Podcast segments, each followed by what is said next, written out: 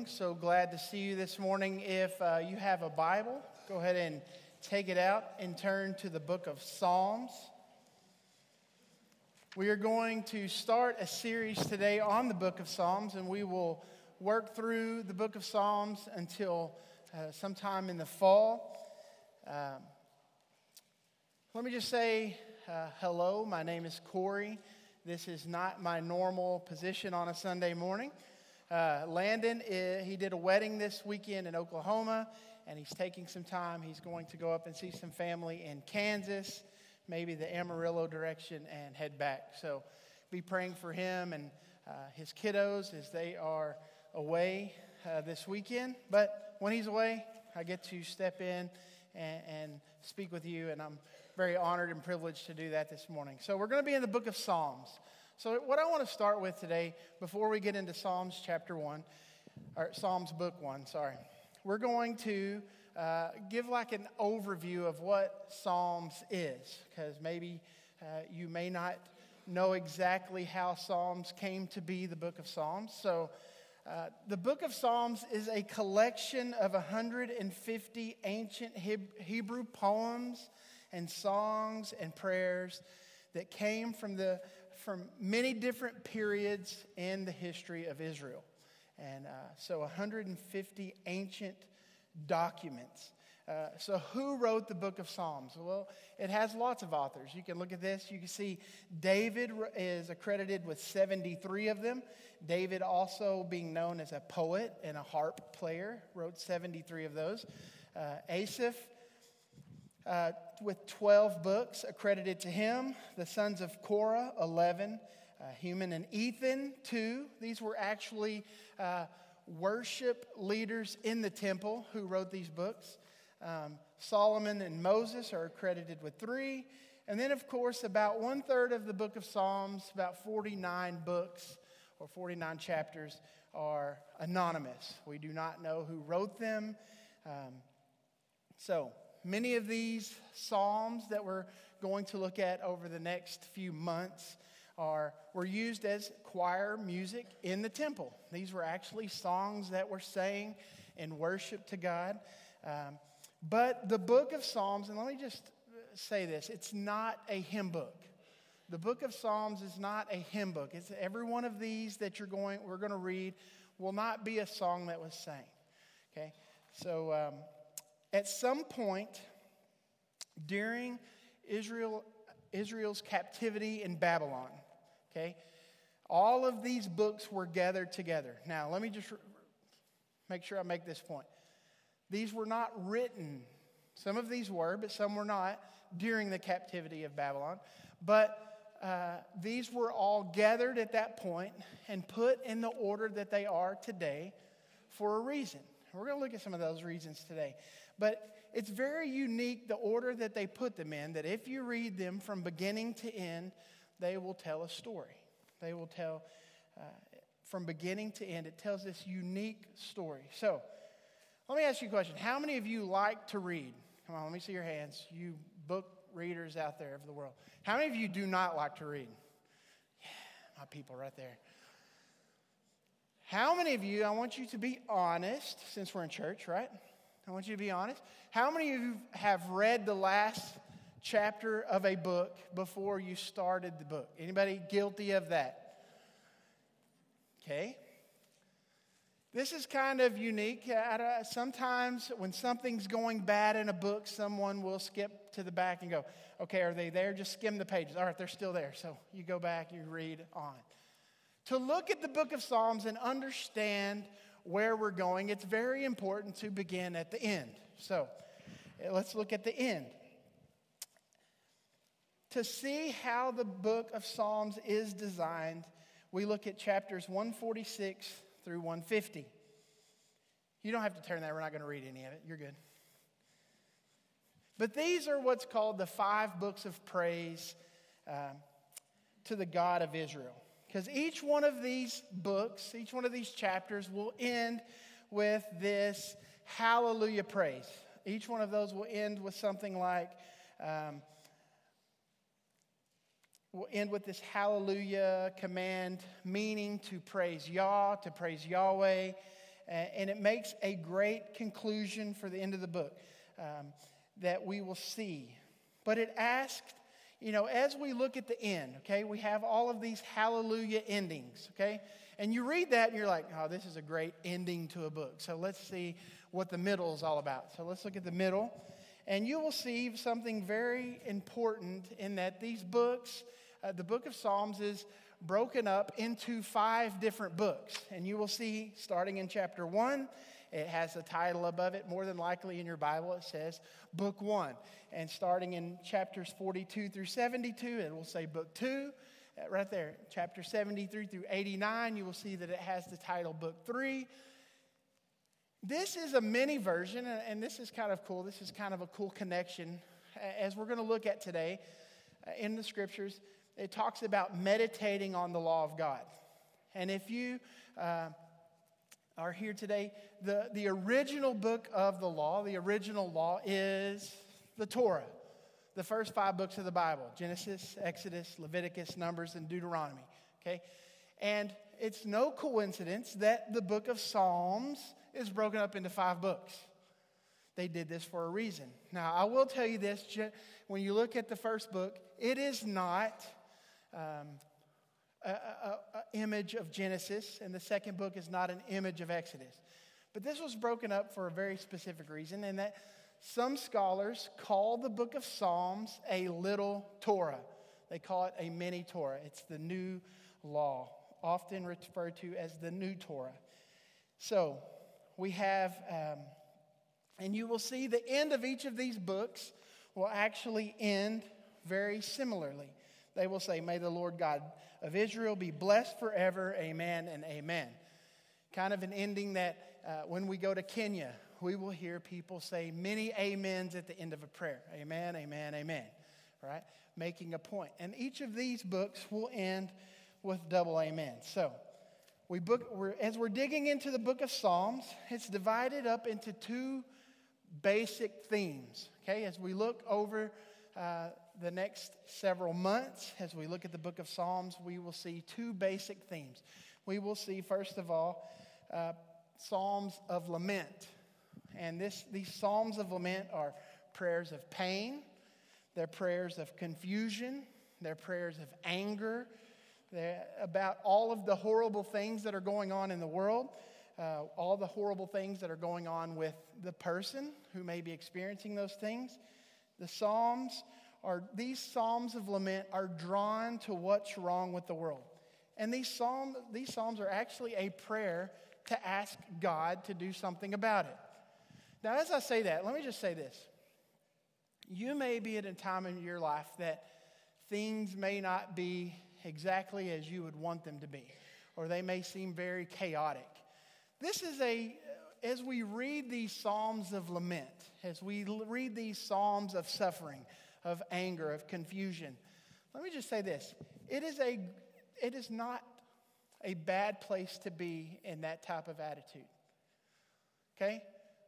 When we look at this through the scope of Psalms, through the scope of the Bible, we will see that there will be a time for mourning. There will be a time for sadness. And this attitude that we're going to see in these Psalms of Lament are a psalm of asking God and praying to God to make those things right, to do something about it. And of course, it's also for us to help us to keep the right attitude as we look at those Psalms of Lament. So, as you go through these five books, you will see that these Psalms of Lament are uh, increasing, they are very. Um, there are a lot of them in book one, and they get fewer and fewer as you go towards book five. So they are decreasing as you go through and read the books of Psalms. So the second type of Psalms that we see are Psalms of praise. Okay? These are poems of joy, these are poems of celebration. The, these draw attention to what's good in the world. Okay? We have a lot to celebrate in the world. But these also retell the stories of what God has done in our lives and in the life of the Israelites, and it gives thanks. So, as you read through the book of Psalms, Starting in book one, the prayers of lament are many, and the prayers of are these praises, these psalms of praise are very few. And as you continue reading, they get more and more. And of course, this ends with this lovely five part ending that ends in a hallelujah praise to God. So, we have our middle, we have our end. This begs to go for where we start. And that's exactly what we're doing today. We're starting in Psalm chapter 1. So if you have a Bible, you can turn there. The outline that we're going to look at today shows the, the first section is the way of the righteous, the second section is the way of the wicked, and the third part is the comparison of the two ways from Yahweh's perspective. And if you haven't keyed in yet, that's exactly what we just sang. We just sang Psalm chapter 1, and uh, it was a great song, actually written by Stephen Stroop, who's sitting right back there. So he wrote that song, uh, and I love it. We should sing it more often. Maybe we should preach Psalm 1. No, I'm just kidding. So let's look at the big idea. Let's look at the big idea. Delighting in and meditating on God's word is key to God's blessing. It is key to God's blessing. So let's go ahead and read Psalm chapter 1. Starting in verse 1 Blessed is the man who walks not in the counsel of the wicked, nor stands in the way of sinners, nor sits in the seat of scoffers, but his delight is in the law of the Lord. And on his law he meditates day and night. He is like a tree planted by streams of water that yields its fruit in season, and its leaf does not wither and all that he does, he prospers. The wicked are not so, but they are like chaff that the wind blow, drives away. Therefore, the wicked will not stand in the judgment, nor sinners in the congregation of the righteous. For the Lord knows the way of the righteous, but the way of the wicked will perish. Let's pray. God, we thank you so much uh, for giving us uh, another day to live, another day to worship you. And Father, whether we are in uh, a great time in our life, whether we're in one of the hardest times in our life, Lord, the same attitude of worship, you want us to enter into your presence with that attitude. Father, I pray that as we look at these scriptures, as we talk about uh, what these mean for us personally, for us in our world, I ask that you would help us to take a look at this, take a look at our own lives. And um, Father, I pray that we would obey all the commands that you've given us. So, Father, as we look at the blessed man, as we look at the wicked man, I pray that you would reveal truth in our lives. And we ask all this in the powerful name of Jesus. Amen. So, Psalms 1 serves as a gateway into the rest of the book of Psalms.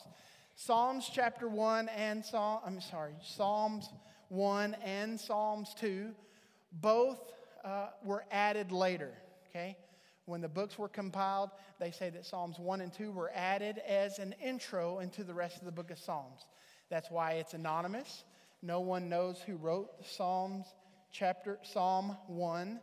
Um, so as we look at that, keep that in mind that they're making a very important point in Psalms 1 that if you want to worship God genuinely, you must embrace His law. And yes, His law is talking about the first five books of the Bible. Okay? And I want you to think about what this means for you because we all have a choice today as we read Psalm chapter 1. We have an important decision to, to ask ourselves which way are we going? You know, a lot of people try to make there be so many different roads, okay? But there's really two, okay? And as we look at this, if, as we examine this scripture today, I want you to think about there's two ways here, okay? Let's look at the first one the way of the righteous. The chapter begins with the word blessed, okay? And I know in a world filled with prosperity gospel preachers, uh, when we think of the word bless, you're like, God just wants to give us everything that we ever wanted. God wants to make us uh, just, just happy. Well, guess what? This word literally means Yes, God wants to make you happy. Okay? But there's only one way to achieve that happiness. This is not ha- happiness that goes towards possessions. This is not happiness that comes from our health. This is not happiness from our circumstances in life. This is happiness that comes from being right with God. Being in a relationship with God in such a way that it makes peace in our life. Okay? And it's amazing that even in the most chaotic of times, when you are at peace with God, it's amazing how much the peace of God will come and just be on you. I just, I'm just at peace. Yes, my world is chaotic and everything's crazy, but I'm at peace. You all know what I'm talking about. If you have a relationship with God and you're walking with Him daily, you know what that feels like. You know what it feels like to be at peace with God. And you also know, if you're human, what it's like to not be at peace with God. You know what it feels like to be, uh, just things aren't right. And I know why, and I know what I should do, but it's hard for me to do those things. Let's look at some things that the way of the righteous does not do. Okay, and these are some blanks that you have. First of all, it does not walk in the counsel of the wicked. The blessed man, his worldview, the blessed man's ethical life, the blessed man's moral decisions are not affected by the world. That's what it means when it says you do not walk in the counsel of the wicked. You do not let these types of things impact your life. Does not stand in the way of sinners. His identity, his standing, his lifestyle is no longer determined by those who rebel against God. You know, there's really two choices here. You're either influenced by God or you're influenced by the world. And that's a little bit of the meaning behind standing in the way of sinners. And it does not sit in the seat of scoffers. He isn't learning from the world. Now, I want you to notice in these three uh, things that we just talked about, there's a downward spiral here. I want you to notice. First of all, we see the man walking, does not walk in the counsel of the wicked. The next thing we do is we see him standing, standing in the way of sinners. And the next thing we see them doing is sitting in the seat of scoffers. There's a downward progression here. Uh, if you're in the Gospel Project in Sunday school, uh, this last week, it was this last week for me. I think some of you did it this week, but we talked about the story of Achan. And we saw a downward spiral with Achan. Okay? We saw a downward spiral in that they knew the Lord's commands, they saw something that they wanted, Okay? They desired it and they took it. There's a downward spiral there, right? Same thing with Adam and Eve. They knew what was right and wrong. They saw the fruit on the tree of the knowledge of good and evil. They desired it and they took it. And it's the same downward spiral that is talking that, they're talking about here in Psalm chapter 1. This downward spiral. And this is a warning for the readers of this book to not start down that downward spiral, to avoid the advice of the ungodly. And this negative expression in verse 1 prepares us for the positive in verse 2. Um, here, the blessed person has an attitude of delight. Here, this person uh, is delighting in something, okay? So I want you to think about what you delight in. Okay? It could be a new, it could be so many different things. Some of us delight in TV shows. Some of us are like, okay, which day is it? Monday? Yes, I get to go watch this TV show. Or Tuesday, we go home. What am I going to watch? This TV show, right? That is something that we delight in. I have my favorites, you have your favorites, right? Something that we delight in, something that we look forward to. Maybe uh, it's a significant other okay? And you delight in spending time with them. You cannot wait to get a babysitter so that you can go on a date with them or whatever, right? We delight in spending time with people, okay? Some of us may delight in going to work, so much so that we don't ever come home. I don't know, right? We all have delights in our life. Some of us, It could be food, right? We delight in food. I, am not going to lie to you. Uh, I love Mexican food. Mexican food loves me too. That's all I'm saying. But it's amazing the things that we delight in. Okay? Because the Bible is telling us very specifically here in verse 2 that there's something that we should be delighting in. That I would be willing to bet that if we all took a straw poll with ourselves and God only, some of us do not really delight in God's Word. When we think about God's Word, we're like, I guess I should read the Bible. It's something that I need to do. That's what good Christians are supposed to do. Is it your delight? Because it says the blessed man, it is his delight. Check out this. The fact is, the right attitude, delight, will lead to the right action, meditation. It will lead to the right action, meditation. You know, I'm just going to put in a plug right quick for our Awanas program, program because uh, it's amazing the amount of scriptures that my four year old can quote to me. I'm ashamed to say, okay, that when my wife says, What does John blah, blah, blah, blah, blah say? And I'm like, and Isaiah's like, boom, and he says it. And that's all because there are people in the church who spend time uh, going over scriptures with your children. And let me just say this parents, if you have a child in Awanas, two things need to happen here. One thing, you need to teach those scriptures to your child. One, so they can get their sticker at Awana. But two, and most importantly, you need to be teaching scriptures to your children. You need to be learning them for yourself, and you need to be teaching them to your children.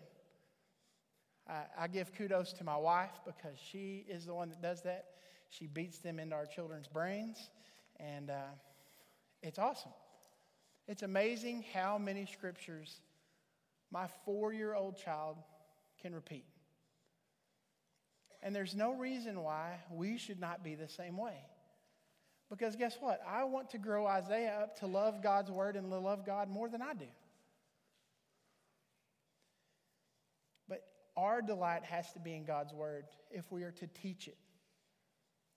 And I hope it is a delight for us. Let's look at what Joshua says. Since we're in the book of Joshua in Sunday school, let's look at Joshua 1, chapter, uh, chapter 1, verse 8. Says, The book of the law shall not depart from your mouth, but you shall meditate it meditate on it day and night, so that you would be careful to do according to all that is written in it. For then you will make your way prosperous and you will have good success. Likewise, in John chapter 8, says, So Jesus said to the Jews who had believed in him, If, there's a big word right there, if, if you abide in my word, you are truly my disciples. I want you to think about the weight of that verse. If you abide in my word, you are truly my disciples. And you will know the truth, and the truth will set you free. So, my question to you this morning uh, regarding this part is Are you in God's word? Do you make it priority in your life? Do you, is it something that you delight in? I can't wait, you know, I, one of the things I hate most anything in the world is getting up early in the morning. I hate to wake up early. I, I would be willing to bet that most of you have that same feeling. I don't like getting up in the morning. Some people delight in working out, and working out early in the morning, that is not my forte. I love to sleep in. I love to hit snooze at least four times before I get up. So it's amazing. They put a snooze on a phone, but delight in God's word. Get, if that means getting up early to spend time in God's Word, then do it. If that means making time uh, to spend time, maybe you say, I'm not going to watch this show until I spend some time in God's Word. Delighting in God's Word and making it important. And as you meditate on the Word of God, you will continually be watered by the Word. And when that happens, we flourish, we grow. Check it out. It says two things will happen. We will bear fruit in season and I just want you to be reminded of that. You will bear fruit in season. That doesn't mean that the first day you read God's word, something just miraculous is going to happen. God's going to pour down blessing and uh, amazing. He will bear, it will bear fruit in season. Secondly, it says, we will not wither. We will be evergreen. When we're in the word, it's like we're plant, a tree planted by the water. We always get nourishment. We always are ready. Even in the dry times, even in the barren times, we are there and we have nourishment. So that's the way of the righteous. Next, let's look at the way of the wicked. Because they are not like a tree that's planted by the water. Okay? They are like chaff that the wind blows and drives away. So I'm going to show you a few pictures. This is the way of the wicked. Okay, this is some wheat, uh, and I'm going to explain what it means this chaff being blown away. Okay, this is wheat, and uh, next picture we see that this is what's called uh, threshing, or what they do is they take the wheat, they pile it up after they've taken it off the stalks, and they will throw it up in the air. Okay, and the dead parts around the seed will blow away, and the seed will fall back right to the pile that it's in.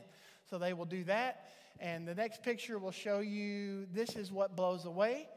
And the next picture is the seeds that remain. So this is the whole threshing process. This is the chaff that is blown away uh, when it talks about the chaff that the wind drives away. This is what the wicked are like, okay? They're blown and tossed by every thing that comes about, by every little wind.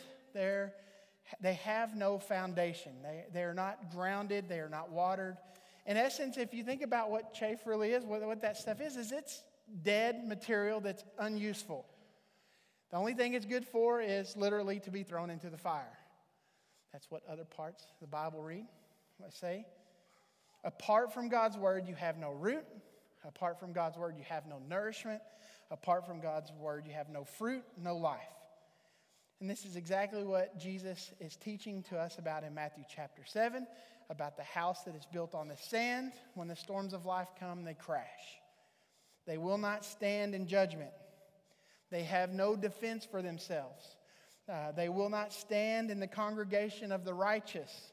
They are excluded when God's people are called together. Uh, we talked about this last week a little bit. When God's people are called together, they are excluded from that call.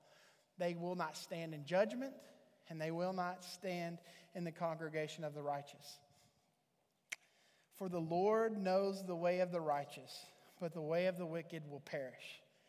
If you know Jesus, if you have accepted Jesus as your Lord and Savior, and you are walking with Him, guess what? He knows your way. He knows your way. The word know here can be translated to know, to have an intimate relationship with, or even the further, uh, the future tense of he will know. He knows you.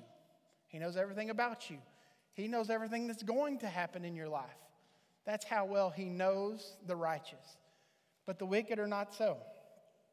They're captive to sin, they're led by the world, the ungodly take, have taken the paths that lead to death. And that root word there literally means to wander off. They're like chaff, chaff that blows away. They literally are nothing. So,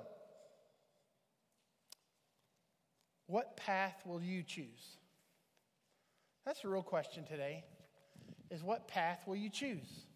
We all have a choice. And you know, the thing is, when you read this, this chapter and you say, the way of the righteous, the way of the wicked, this is the most obvious decision I can ever make in my entire life, right? It's like looking at a picture and you see this road that leads to a bright, beautiful sunset and a road that leads to dead trees and darkness, and you're like, hmm, this decision is not hard. This decision is easy, right? And you would think that it would, this is like a common sense decision. But it's always, always so difficult to find people who are living the life of the blessed man. So, do you want some good news or some bad news? We'll go to the bad news first. You can't live this. There is no possible way that you can be the blessed man in this story. There's no way that you can delight in God's word the way that you need to. There's no way that you can do the things that God has asked you to do here. There's a story of a man named Harry Ironside. He was a teacher, he was a, a professor, but he was also a missionary. And he was writing about a name, a, a guy by the name of Joseph Flacks. And this man, Joseph Flacks, was teaching on Psalm chapter 1. And he gets to the end of Psalm chapter 1 and he looks at his class, a class that are filled with Jews and Arabs. Okay? He's over in the Middle East. He's teaching this class. He has a class full of Jews and Arabs. And he looks at them, he gets through reading Psalm chapter 1, he looks at them, he says, Who is the man that's, that Psalms 1, Psalm 1 is talking about? And he asks him, Do you think it's Father Abraham? No, it can't be Abraham. Uh, he denied his wife and he lied. Okay, that's not Abraham. What about our lawgiver Moses? Could it be Moses? Moses was a pretty awesome guy. No, he killed a man and he lost his temper again and again and again, right? Can't be Moses. What about King David? 73 of the books that we're read, reading in Psalms, it's credited to him. He's a pretty awesome guy. And they all just kind of snickered and with a smile, like, no, it can't be David, right? Because we all know David. What's David? And then this elderly Jew stood up. This is a true story. This elderly Jew arose and said this He says, My brothers, I have this little book here. It's called the New Testament. I've been reading it, and if you could believe this book, if it could be sure that it's true, I would say that the man of Psalm 1 was Jesus of Nazareth. You know, the bad news is we are not the blessed man. But the good news is Jesus made a way for us to be the blessed man in Psalm chapter 1. Jesus came to this earth, he lived the sinless life, he delighted in the things that brought honor and glory to God. And he took your sin, he took my sin, and he paid the penalty for that sin so that we could be the blessed man in Psalm chapter 1. Now, even though there's bad news there and there's good news there, it doesn't let us off the hook when it comes to delighting in the law of the Lord. It doesn't, doesn't let us off the hook when it comes to living the life that God has called us to. It is Jesus who's the blessed person. And it is through Jesus that we become the blessed person. And I pray that that is something that we really would examine in our own lives. There's two categories of people in here today.